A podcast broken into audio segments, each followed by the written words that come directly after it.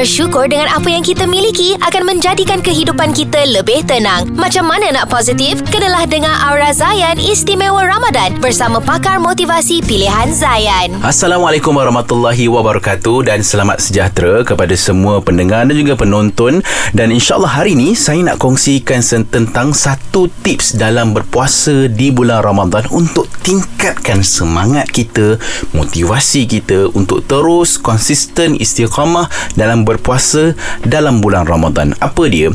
Betapa tingginya darjat orang yang berpuasa ini sehingga kan tuan-tuan dan puan-puan, bau mulut orang yang berpuasa ini lebih harum di sisi Allah daripada bau kasturi. Sebab apa? Sebab orang yang berpuasa ini pahalanya berbeza dengan membuat amal ibadat yang lain. Dalam satu hadis riwayat Imam Muslim daripada Abu Hurairah radhiyallahu anhu, Nabi sallallahu alaihi wasallam bersabda, setiap amalan anak Adam akan digandakan di mana satu amalan kebaikan akan digandakan sebanyak 10 sehingga 700 kali ganda kecuali puasa. Ha, sebab apa? Sebab kata Allah puasa itu untukku maka aku sendiri yang akan menentukan pahalanya. Sebab apa? Sebab puasalah satu-satunya amalan yang kita tak boleh nak tunjuk ke orang. Kalau puas, kalau solat kita boleh tunjuk.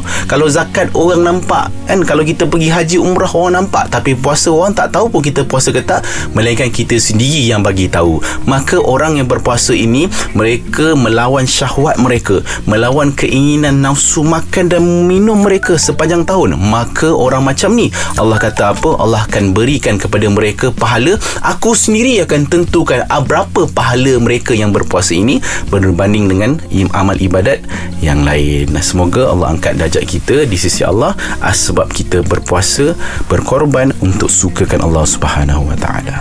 Syukur Alhamdulillah. Semoga apa yang disampaikan memberi manfaat kepada kita bersama. Jangan lupa Aura Zayan Istimewa Ramadan di Zayan Pagi. Zayan, destinasi nasyid anda.